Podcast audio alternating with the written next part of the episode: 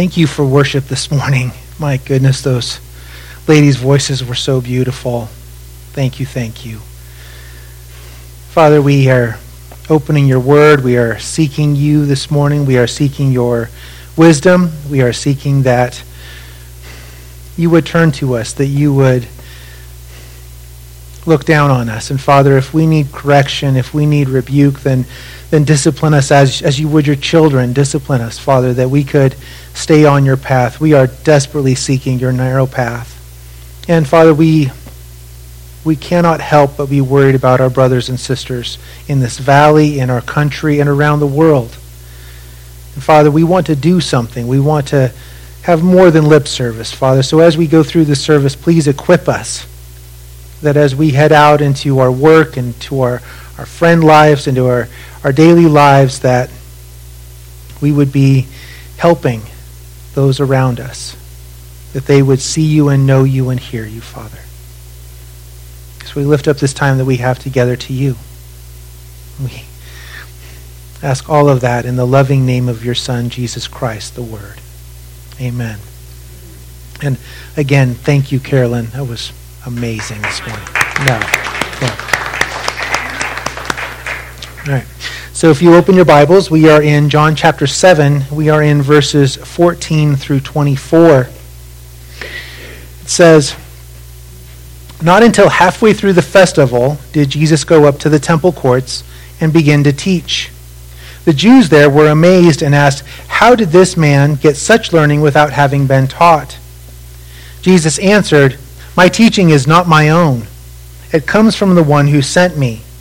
Anyone who chooses to do the will of God will find out whether my teaching comes from God or whether I speak on my own.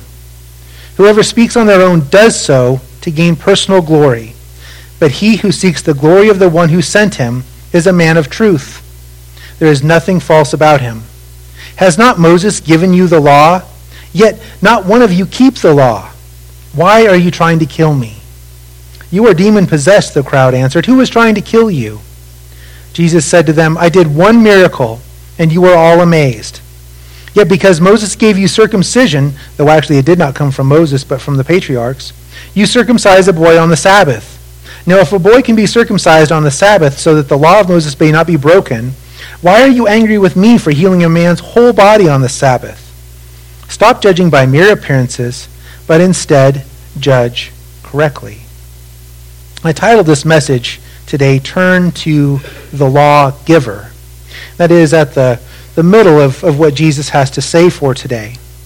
We're still in that overall theme of faith, and we're adding to that today heart, examining what is in our heart and thinking about what kind of heart Jesus is seeking, and then truth. A major portion of what Jesus talks about this morning is how we can know the truth, what is true. We'll start off with our, our history portion. So remember, it's, it's Passover. Uh, or sorry, chapter 6 was Passover.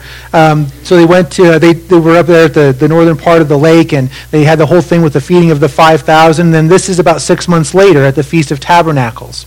If we go to the beginning, uh, our verse from last week, there's this whole thing where Jesus' brothers come to him and they say, "Hey, we should go down to uh, to, uh, to Jerusalem, and you should do all of these wonderful works that you've been doing. You know, you should be a public figure. You should be out doing these things in the open." And and Jesus says, "No, that's a bad idea." And then he waits until halfway through the festival, and he goes anyway. Remember, Jesus has been traveling around the northern area of Israel. He has been avoiding the southern kingdom, Judea, because the leadership has resolved to kill him. We read that in chapter 5. He has been up to, to Tyre and Sidon and down to the Decapolis, the ten cities. And again, last week, his brothers came to him and asked him to go to Jerusalem to perform his miracles, to perform his works. This is a striking thing. It says, After this, Jesus went around in Galilee. He did not want to go about in Judea because the Jewish leaders there were looking for a way to kill him. But when the Jewish festival of tabernacles was near, Jesus' brothers said to him, Leave Galilee and go to Judea, so that your disciples there may see the works you do. No one who wants to become a public figure acts in secret. Instead, they do it on Instagram or TikTok. Since you are doing these things, show yourself to the world. Notice verse 5 For even his own brothers did not believe in him. They believe that Jesus wants to be a public figure, to gain popularity, power. They do not believe that he is the Messiah. And that's striking considering that they grew up with him. They've known him. They have seen him. They have lived with him. And yet they do not believe. This ties right into uh, John 2 23 through 25 says, Now while he was in Jerusalem at the Passover festival, many people saw the signs he was performing and believed in his name. But Jesus would not entrust himself to them, for he knew all people. He did not need any testimony about mankind, for he knew what was in each person. He knew their hearts. He knew their hearts were not right. These were his own brothers, and their hearts were not right. They were seeking him for the wrong reasons, for the wrong motives, for worldly reasons, for selfish reasons. Right? Again, if, if Jesus made it onto the, the Sanhedrin, under the ruling council, the family is set. Power and money and, and fame, influence, all of those things would trickle onto the family. That's what they must be thinking. Wow, our brother can do all these amazing things. Mom says that he's of God. He's got to be of the priestly line. What if he becomes the high priest of Israel? That'd be great. The crowds are thinking, wow, this guy might be able to cast off the Romans. For sure, he can provide bread and heal. This would be great. Revolution. Let's go. Let's make him king. And Jesus the whole time is saying, um, that's not why I'm here. I'm here to cause a revolution, yes, but in your hearts. I'm here to get you to turn back to God. Let's go to Romans chapter 10, verses 1 through 17. It says, Brothers and sisters, my heart's desire and prayer to God for the Israelites is that they may be saved. Not that they may be rich, not that they may be wealthy, not that they may be free from Roman rule, not that they may have money and power and position, nice houses, that they may be saved. For I can testify about them that they are zealous for God, but their zeal is not based on knowledge. Since they did not know the righteousness of God and sought to establish their own, they did not submit to God's righteousness. Christ is the culmination of the law, so that there may be righteousness for everyone who believes. Moses writes about this righteousness that is by the law. The person who does these things will live by them. But the righteousness that is by faith says, Do not say in your heart, Who will ascend into heaven? That is, to bring Christ down, or who will descend into the deep? That is, to bring Christ up from the dead. But what does it say? The word is near you, it is in your mouth and in your heart. That is the message concerning faith that we proclaim. If you declare with your mouth Jesus is Lord and believe in your heart that God raised him from the dead, you will be saved. For is with your heart that you believe and are justified, and it is with your mouth that you profess your faith and are saved. As Scripture says, anyone who believes in him will never be put to shame.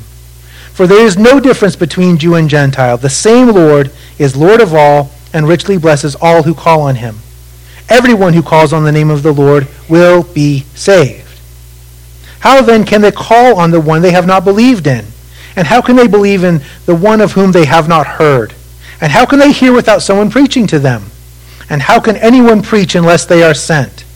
As it is written, How beautiful are the feet of those who bring good news. That verse 14 through 15, that's us.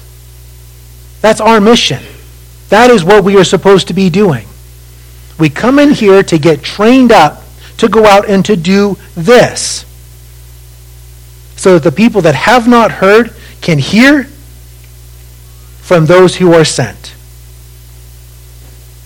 Verse 16 says, But not all the Israelites accepted the good news. For Isaiah says, Lord, who has believed our message. Consequently, faith comes from hearing the message, and the message is heard through the word about Christ. At the very top there, verse 5 through 7, uh, he is quoting from Deuteronomy chapter 30, Paul is. So if we turn to Deuteronomy chapter 30, verse 11 through 16, it's to tease this idea out. It says, Now what I am commanding you today is not too difficult for you or beyond your reach. It is not up in heaven, so that you have to ask, Who will ascend into heaven to get it and proclaim it to us so that we may obey it?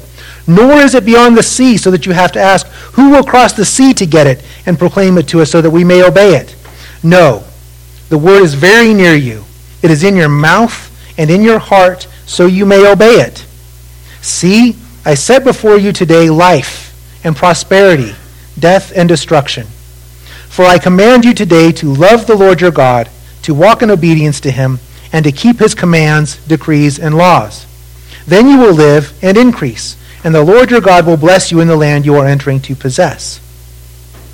That is the foundation, seeking and obeying the Lord as a life, lifelong pursuit. The good news is that we don't have to be perfect in our obedience and we don't have to be perfect in our doctrine. A great example of that is the thief on the cross. He broke the law. He said, I, am guilty. I'm, I'm up here because I deserve to be. He broke the law. He broke the Ten Commandments. There he was. And yet, when he turned to Jesus, said, Please remember me. What does Jesus say to him? He said, I tell you the truth. Today you will be with me in paradise. We balance that for those of us who got to wake up this morning with Acts 2:42. I put it in your bulletin. It says they devoted themselves to the apostles' teaching and to fellowship and to the breaking of bread and to prayer. That's us. That's the church. It should reinforce our Bible study. If we were to flip back a little bit to, to John chapter 5, he's talking to the, the Sadducees and the Pharisees there, and he says, You study the scriptures diligently because you think that in them you have eternal life. These are the very scriptures that testify about me, yet you refuse to come to me to have life. So, how are we saved? By coming to Jesus. Faith alone, in Christ alone, through grace alone. But the scriptures, the Old Testament, it does what? It testifies, it witnesses, it speaks about Jesus. That is a heck of a thing to say, isn't it? That if you want to know Jesus, diligently study the scriptures. Strange, it says that in Acts 2.42, devoted to the apostles' teaching. And hopefully, we are dedicated, we are rededicated to studying the Word, the apostles' teaching. The next lesson that Jesus teaches us is that God will not be manipulated. So, what do you pray for? Do you pray? What do you pray for? I challenge you to pray bigger. It's kind of a strange thing to say in the light of, of what I just said, but I dare you to pray bigger. Remember that you are praying to the creator of the universe. That when you look up at the stars, the author of creation is holding all of that together. That before we were even around, where we even knew what being around was, he knew you. He knew you. He knew exactly where you would be today. He knew that. So when you pray, think about how big God is. He's much bigger than we can possibly fathom all the petty material things that bog us down in our prayer, all the things that we immediately turn ourselves down in prayer. Ah, God doesn't want that from me. God doesn't, I, I can't ask for that. I can't ask for the, the, the big stuff. I can't do that. God wouldn't give it to me anyway. No. Don't do that to yourself. Don't stop up your prayer. Remember who you are praying to. If we wanted to go tease this out, we'd go to, to Job 38 or Job 40. Then the Lord spoke to Job out of the storm. He said, Who is this that obscures my plans with words without knowledge? Brace yourself like a man. I will question you, and you shall answer me. Where were you when I laid the earth's foundation? Tell me if you understand. Who marked off its dimensions? Surely you know. Who stretched a measuring line across it? On what were its footings set? Or who laid its cornerstone? While the morning stars sang together and all the angels shouted for joy. Who shut up the sea behind doors when it burst forth from the womb? When I made the clouds its garment and wrapped it in thick darkness? When I fixed limits for it and set its doors and bars in place? When I said, This far you may come and no farther? Here is where your proud waves halt. Have you ever given orders to the morning or shown the dawn its place, that it might take the earth by the edges and shake the wicked out of it? The earth takes shape like clay under a seal. Its features stand out like those of a garment. The wicked are denied their light, and their upraised arm is broken. Have you journeyed to the springs of the sea or walked in the recesses of the deep? Have the gates of death been shown to you? Have you seen the gates of the deepest darkness? Have you comprehended the vast expanses of the earth? God is bigger. He's much bigger. So if you are timid in your prayers, if you're afraid to ask for things, go and read Job chapter 38 and Job 40. However, God is not yours to command. You may ask, you may beg, you may entreat, but God is still God. He is still King of kings. He is still Lord of lords. Remember how the Lord's Prayer starts. How does it start? It says, Our Father who art in heaven, hallowed be thy name. Thy kingdom come. Thy will be done. So, with humility, on our knees, we approach the throne room of God. This is not an if then relationship. If I ask, God will. No. If you ask, and if God is willing, if it is God's plan, then God will. That's what happens to, to Jesus' brothers. They want Jesus to go to Jerusalem for their purposes. Jesus tells them no. However, when it suits God's purposes, Jesus goes to Jerusalem. Happens to be halfway through the festival. The brothers want Jesus to go and perform signs. Instead, Jesus goes and teaches. John chapter 2, verses 1 through 5, is exactly this same reaction. It's one of those, those verses that you go, bah! Because it says, On the third day, a wedding took place at Cana in Galilee. Jesus' mother was there, and Jesus and his disciples had also been invited to the wedding. When the wine was gone, Jesus' mother said to him, They have no more wine. Listen to Jesus' response Woman, why do you involve me? My hour has not yet come. His mother said to the servants, Do whatever he tells you. And then he does what? He changes the water into wine. It pleased God to do that. But notice the difference, right? When Jesus turns to his brothers, he says, My time is not yet here, for you any time will do. The world cannot hate you, but it hates me because I testify that its works are evil. You go to the festival. I am not going up to this festival because my time has not yet fully come. And after he said this, he stayed in Galilee. The difference between the brothers and Mary is in that response. Listen to what she says Do whatever he tells you. She asks. She asks big. They're out of wine. Son, I have no idea. Can you help? He says, I want, my time has not yet come. She doesn't go, come on. She doesn't go, ah, you got to do this. She doesn't go, hey, you know, if you loved me, you would do this. He doesn't do this. She doesn't do that. Instead, she remembers that he is King of kings and Lord of lords and says, do whatever he tells you. Because he could have just as easily just sat right back down. Right? He could have just as easily not turned the water into wine. But it pleased God and it pleased his plan to fulfill that prayer. So be bold enough to ask and humble enough to accept what God says. I love listening to Steve Harvey. But he talks about this. He talks about the time when he was living in his car and how he was about ready to give up on his show business career. He talks about he was down to his last bit of money. He was praying to God, going, God, you got to open a door for me. You got to show me something if I'm meant to stay on this path.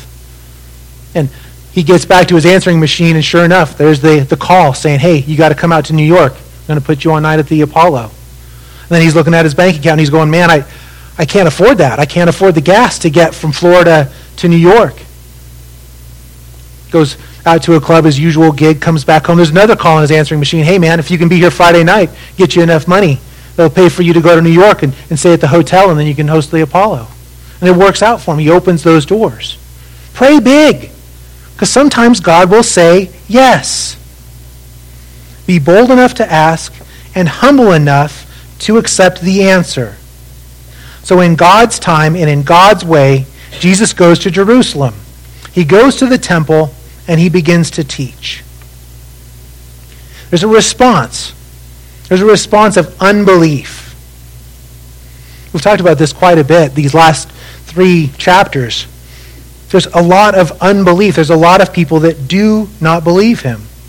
John 7 5. For even his own brothers did not believe him. John 7:15. The Jews that were amazed and asked, "How did this man get such learning without having been taught?" Go to John 6, verses 60 through 68. On hearing it, many of his disciples said, "This is a hard teaching. Who can accept it?" Aware that his disciples were grumbling about this, Jesus said to them, "Does this offend you? Then what if you see the Son of Man ascend to where he was before? The Spirit gives life, the flesh counts for nothing. The words I have spoken to you, they are full of the Spirit and life." Yet there are some of you who do not believe. For Jesus had known from the beginning which of them did not believe and who would betray him.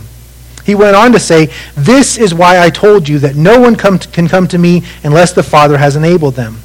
And from this time, many of his disciples turned back and no longer followed him. Then he turns to the twelve and he says, You do not want to leave too, do you? And Simon Peter answered him, Lord, to whom shall we go? You have the words of eternal life we have come to believe and to know that you are the Holy One of God. And that amazement in, in 715 is not the kind of amazement that leads to salvation. They're scoffing, they're ridiculing, they're going to continue to ridicule Jesus. So, what did Jesus say? What did Jesus say that gets that kind of a divisive response?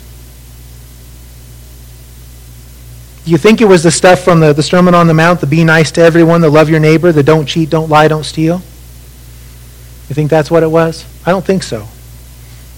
What did Jesus say? I've got a list here. I put it in your, in your bulletins. He says he came down from heaven. That's in John 3.13, 6.38, 62, and 8.23. John 3.13, No one has ever gone into heaven except the one who came from heaven, the Son of Man. He claimed to have been sent into the world by the Father. John 3, 17, 434, 523 through 24, 30, 36 through 38, 629, 39, 44, 46, 57. Is that a play? Omaha? Wait, no. John 3:17 For God did not send his son into the world to condemn the world but to save the world through him. Jesus claimed to be the savior of the world to be the judge, the prosecuting attorney, and the defense attorney of eternity. That's John 5, 22 through 27. It says, Moreover, the Father judges no one, but has entrusted all judgment to the Son, that all may honor the Son just as they honor the Father. Whoever does not honor the Son does not honor the Father who sent him. Very truly I tell you, whoever hears my word and believes him who sent me has eternal life, and will not be judged, but has crossed over from death to life. Very truly, I tell you, a time is coming and has now come when the dead will hear the voice of the Son of God, and those who hear will live. For as the Father has life in himself, so he has granted the Son also to have life in himself. And he has given him authority to judge because he is the Son of Man. Jesus claims to be the source of eternal life. Think about John 3:16. But whoever drinks the water I give them will never thirst. This is John 4:14. Indeed, the water I give them will become in them a spring of water welling up to eternal life. He claims to be the only way to God in John 14:6. Says, "I am the way and the truth and the life. No one comes to the Father except through me. If you really know me, you will know my Father as well. From now on, you do know him and have seen him." He claims to have honor equal to God, John 5:23, that all may honor the Son just as they honor the Father. Whoever does not honor the Son does not honor the Father who sent him.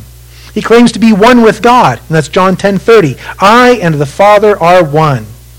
To have power to raise the dead, John 5:28 through 29. Do not be amazed at this, for a time is coming when all who are in their graves will hear his voice and come out. Those who have done what is good will rise to live, and those who have done what is evil will rise to be condemned. He claims to be the Messiah testified about in the Old Testament, John 5:39 and John 5 um, 5:46. To be without sin in John 8:46. To have all authority in heaven and on earth, John 17:2.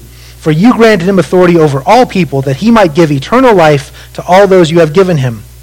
To have authority to answer prayer, John 14, 13 through 14. And I will do whatever you ask in my name, so that the Father may be glorified in the Son. You may ask me for anything in my name, and I will do it. He claimed to be the living water and the bread of life. And that's John 6, 33 through 51. We read that a couple weeks ago. He claimed to be the light of the world in John 3, 19. He claims to be the resurrection and the life. This is John 11, 25. Jesus said to her, I am the resurrection and the life. The one who believes in me will live, even though they die. And whoever lives by believing in me will never die. Do you believe this? And lastly, he claimed to be the Son of God. John 3:18. That's a stark contrast. It says that the people were amazed that he spoke with authority. They spoke as one who had authority, not like their current teachers. Quite frankly, I speak in a very similar way to the teachers of the time did. I quote the Bible, and then other Bible scholars like Spurgeon and John Piper and John MacArthur and Alistair Begg. If you were to go to synagogue at this time, that's what you would have heard. You would have, they would have picked up a scroll, they would have read from it, and then whoever was teaching would have said, hey, so we have you know, some teachings from these guys who have studied these things before. Talked about the famous teachers of the time. That is why the people were amazed when Jesus would speak. Because he wouldn't get up here and he wouldn't say, hey, you know, Spurgeon says, or Piper says, or MacArthur says. He would say, my Father, I am the bread of life. I am the living water. Do you see the difference? Does that make an impact that, that you understand the difference between what they were hearing versus what they heard from Jesus? It gets us to this beautiful quote from C.S. Lewis. It says, I am trying here to prevent anyone saying the really foolish thing that people often say, often say about him. I am ready to accept Jesus as a great moral teacher, but I don't accept his claim to be God. That is the one thing we must not say. A man who was merely a man and said the sort of things Jesus said would not be a great moral teacher. He would either be a lunatic on the level with the man who says he is a poached egg, or else he would be the devil of hell. You must make your choice. Either this man was and is the Son of God, or else a madman or something worse. You can shut him up for a fool, you can spit at him and kill him as a demon, or you can fall at his feet and call him Lord and God. But let us not come with any patronizing nonsense about his being a great human teacher. He has not left that open to us, and he did not intend to. And again, that's C.S. Lewis from Mere Christianity. And the point of going through all that is to get you to the place where the crowd was. In verse 15, it says the crowd was amazed. Are you amazed? Are you amazed at what Jesus said about himself? That whole list that we went through? It's on the right side of your bulletins if you need a refresher. Think about John 6, 35 through 40. Then Jesus declared, I am the bread of life. Whoever comes to me will never go hungry, and whoever believes in me will never be thirsty. But as I told you, you have seen me, and still you do not believe. Jesus is polarizing. He was polarizing then, he is polarizing now. The crowd is scoffing, they're ridiculing. They say, Who is this guy? He hasn't gone to seminary, he doesn't have a master's degree in divinity. You think that's really the issue? No, that's not really the issue. They didn't like what Jesus said. They faced the choice that C.S. Lewis talked about. You must make your choice. Either this man was and is the Son of God, or else a madman or something worse. Most people did, and they continue to reject Jesus. John 1, verses 9 through 14, it talks exactly about this. It says, The true light that gives light to everyone was coming into the world. He was in the world, and though the world was made through him, the world did not recognize him. He came to that which was his own, but his own did not receive him. Yet, to all who did receive him, to those who believed in his name, he gave the right to become children of God. Children born not of natural descent, nor of human decision or a husband's will, but born of God. The Word became flesh and made his dwelling among us. We have seen his glory, the glory of the one and only Son, who came from the Father, full of grace and truth. What's crazy is the King of Kings, the Lord of Lords, the creator of the universe, he says, you know what? You don't have to take my word for it. That's a stunning thing for him to say, isn't it? That through your human wisdom, you can know the truth. That's a heck of a thing to say. He says, My teaching is not my own. It comes from the one who sent me. Anyone who chooses to do the will of God will find out whether my teaching comes from God or whether I speak on my own. So if you are doubtful, if you're still on the fence, if you're stale or burnt out or tired, Jesus says, turn to God, obey God, and the truth will be revealed to you. That's a stunning thing to say. Think back to, to John chapter 5. It's where Jesus talks about the things that testify about him. He says, My works testify about me. My very deeds that I do testify about me. Even, even today, we can't disprove the things that Jesus did. We have these biographies written by these folks. We have all these real places, real places that you can go today, all these events. Think about this guy that was paralyzed in, in chapter 5 that was healed. It's been six months. He's come back to Jerusalem.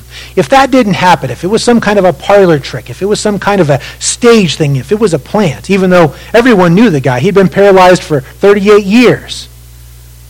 If it was some kind of a trick, at this point they could have confronted him. They said, ah, no, you didn't actually heal that guy. You held him up with wires, or it was a mirror, or it was something. No one does that. No one confronts him saying, no, no, no, you didn't actually heal him, it was a lie. Instead, they accuse him of being demon possessed. That's the answer?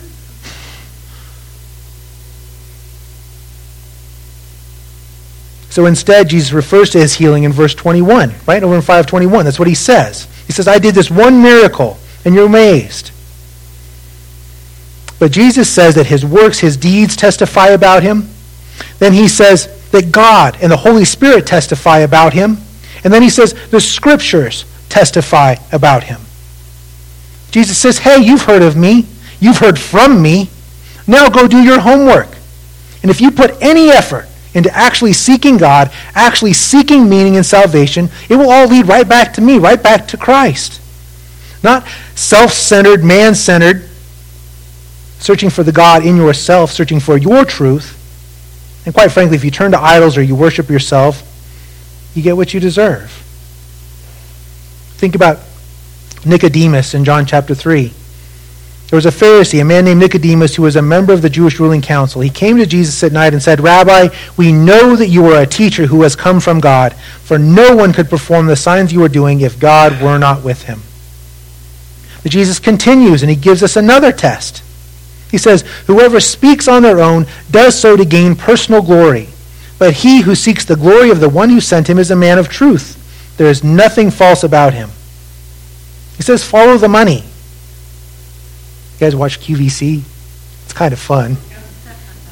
But it's not about what they can give, right? It's what they can get. All of those commercials, those dedicated channels. It's funny what the, the kids, they like watching TV and they get mad, like if I mute or go past the commercials. I'm like, really? But those commercials are designed to do one thing to get money from you. It's what they can get from you. All of them. All the ads that, that pop up compared to what can we give? How can we serve? What needs do we see and how can we meet those needs?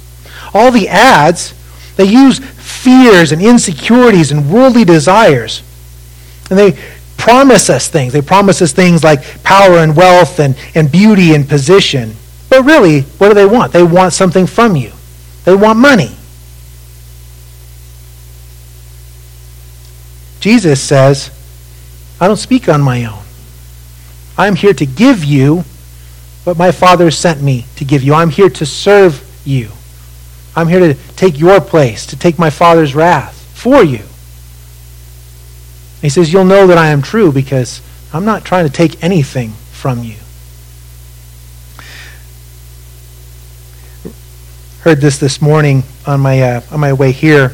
I was listening to an interview with uh, an evolutionary biologist. It was kind of the craziest thing, but said something amazing, and that is that a freedom that you have that you can't use is not real. If you have a freedom, you're supposed to have a freedom, and you can't use it, that's not a real freedom. It doesn't, it's not actually exist. God says you have freedom. You have a choice. You can choose me or you can choose to reject me. And it's a true choice. No restrictions, no exclusions, no quid pro quos. It's right there. He puts no pressure on you. No one made you come in here today. No one made you listen to these words. I know it's different in other countries, but still, you still have a choice. You can choose Jesus or not.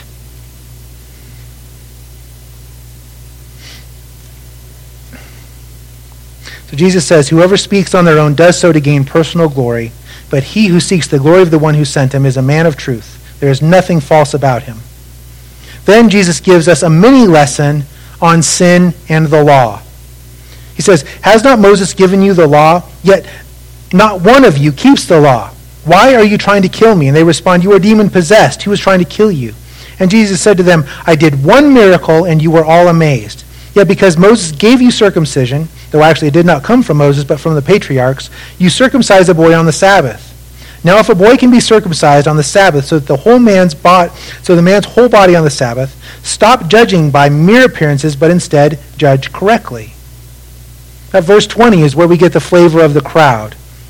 Remember, if we were to, to just go right back up to verse 11, it says, Now at the festival, the Jewish leaders were watching for Jesus and asking, Where is he? So if you're in the crowd, right, if you're shouting out, You are demon possessed, who is trying to kill you? Well, the people that were just looking for me. That's who. But the crowd mocks and scoffs. You are crazy. No one is trying to kill you. And still, Jesus gives them a lesson on having a God centered heart and faith. They believed their salvation depended on them keeping the law. So he gives them a riddle. He says, If a baby was born on Friday and needed to be circumcised on the following Saturday, what is the answer? Do you keep the Sabbath and wait until Sunday, or do you break the Sabbath and circumcise anyway? The answer was obvious. They held circumcisions all the time on the Sabbath. They didn't give it a second thought. And Jesus says, then why wasn't it okay for me to heal a whole person on the Sabbath? If it's okay to perform a surgery on the Sabbath, why was it wrong to heal? And then he partners that with not one of you manages to actually keep the law. Now think about that. If no one, not one of these folks could keep the law, then what is the hope? What is the hope of salvation if it is not in the law? It must be something else. If there is a conflict in following the law, where do we turn? Jesus says that no one answered. We turn to God. That's what he says. He says, You turn to God, the source of truth, the lawgiver. Paul teases this out in Romans chapter 3. He says, But now, apart from the law, the righteousness of God has been made known, to which the law and the prophets testify. This righteousness is given through faith in Jesus Christ to all who believe. There is no difference between Jew and Gentile, for all have sinned and fall short of the glory of God. No one has kept the law. And all are justified freely by his grace through a redemption that came by Christ Jesus. God presented Christ as a sacrifice of atonement through the shedding of his blood to be received by faith. He did this to demonstrate his righteousness, because in his forbearance he had left the sins committed beforehand unpunished. He did it to demonstrate his righteousness at the present time, so as to be just and the one who justifies those who have faith in Jesus. Where then is boasting? It is excluded. Because of what law? The law that requires works? No. Because of the law that requires faith. For we maintain that a person is justified by faith, apart from works of the law. Or is God the God of Jews only? Is he not the God of Gentiles too? Yes, of Gentiles too. Since there is only one God who will justify the circumcised by faith and the uncircumcised through that same faith. Do we then nullify the law by this faith? Not at all. Rather, we uphold the law. We turn to the author of the law. We turn to the lawgiver. That's what it says in verse 21. And then he concludes by saying, Start judging rightly, turn back to God. If we go right back up just a few verses, because it says, Anyone who chooses to do the will of God will find out whether my teaching comes from God or whether I speak on my own. Isn't that incredible? It's how you can know the truth about God. Turn back to Him. Start judging rightly. Turn back to God. So as we head into communion, this is our prayer. I pray that you turn to God, to the truth giver, to the law giver, to the author of creation, to the author of salvation, to the bread of life, to the living water, and be renewed in your devotion to Christ. Oh, we have the kiddos back. Do we need to go get them for communion? Are we? You want to go grab the kiddos? Great. Let's bow our heads and pray while we're waiting for the kiddos to come back. Father, your wisdom is amazing. Even as we stand in rebellion, even as we stand self satisfied, that you still cry out to us to turn back to you. That as we lean on our own understanding, that you use that to turn us back to you. That through all of our stumblings and all of our failings, all of our pride, and all of our self worship, that you haven't given up on us. That you gave us today our daily bread. Father, please forgive us our sins. Please forgive us our rebellion. Please soften our hearts, open our minds, that we could turn back to you. Again, Father, think about our our kids and our, our schools and our valley and our, our state and our nation. Father, so many people need to know you. They need to turn to you. Father, if there's any way that we can partner with you, please show us that path, open that door, give us that provision that we could do so. Father, we lift up this upcoming week to you and as we come to take communion, Father, we rededicate ourselves to your Son, to the bread of life, to the living water, the one who gave himself up for us. Please help us come with fresh eyes and broken hearts to eat in the elements today. Amen.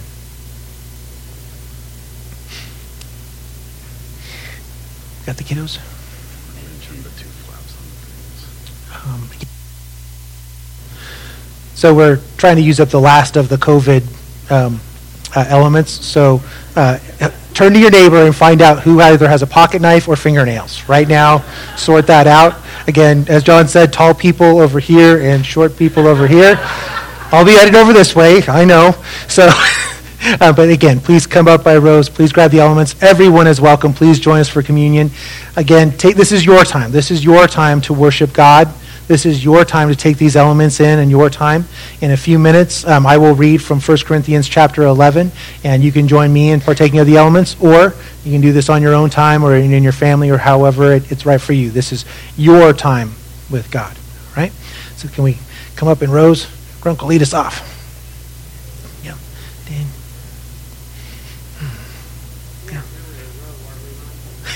Of course we are.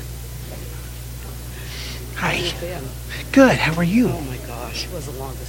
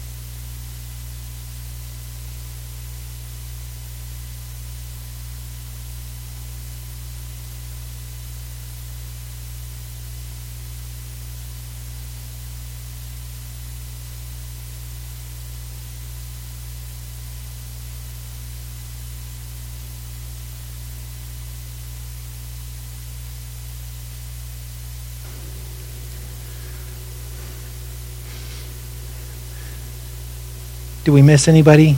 I don't want anybody to left, that be left out. Do we get everyone? Everyone taken care of? Great.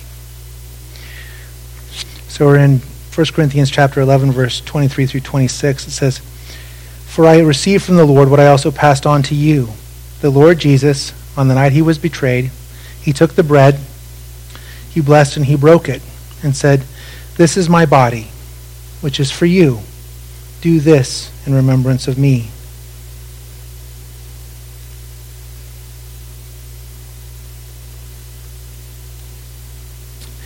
And in the same way, after supper, he took the cup, saying, This is the new covenant, which is sealed in my blood.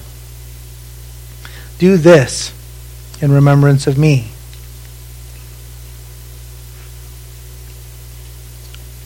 For whenever you eat this bread and drink this cup, you proclaim the death of the Lord until he comes. Father, again, we come with thankful hearts. We are seeking refreshment, renewal as we come into the Christmas of fall, that we would be focused on you, that our ears and our eyes and our hearts would be tuned to listen to you. Please help us to cast aside the distractions. Please help us to break down our walls and our walls with our neighbors. Please help us to open our doors that we could welcome the people that you have put on our lives into our lives. We are thankful for the family that you have given us here in the church. Please help us to grow closer, to love and forgive each other, to give each other grace, and to help and, and move as you intend for us to be. Please help us to be a church that is pleasing to your eyes. Thank you for your son. Thank you for redemption and for the many blessings you have given us in this life as we look forward to Jesus returning and as we look forward to the next life with you. Amen. I think we got produce and stuff. We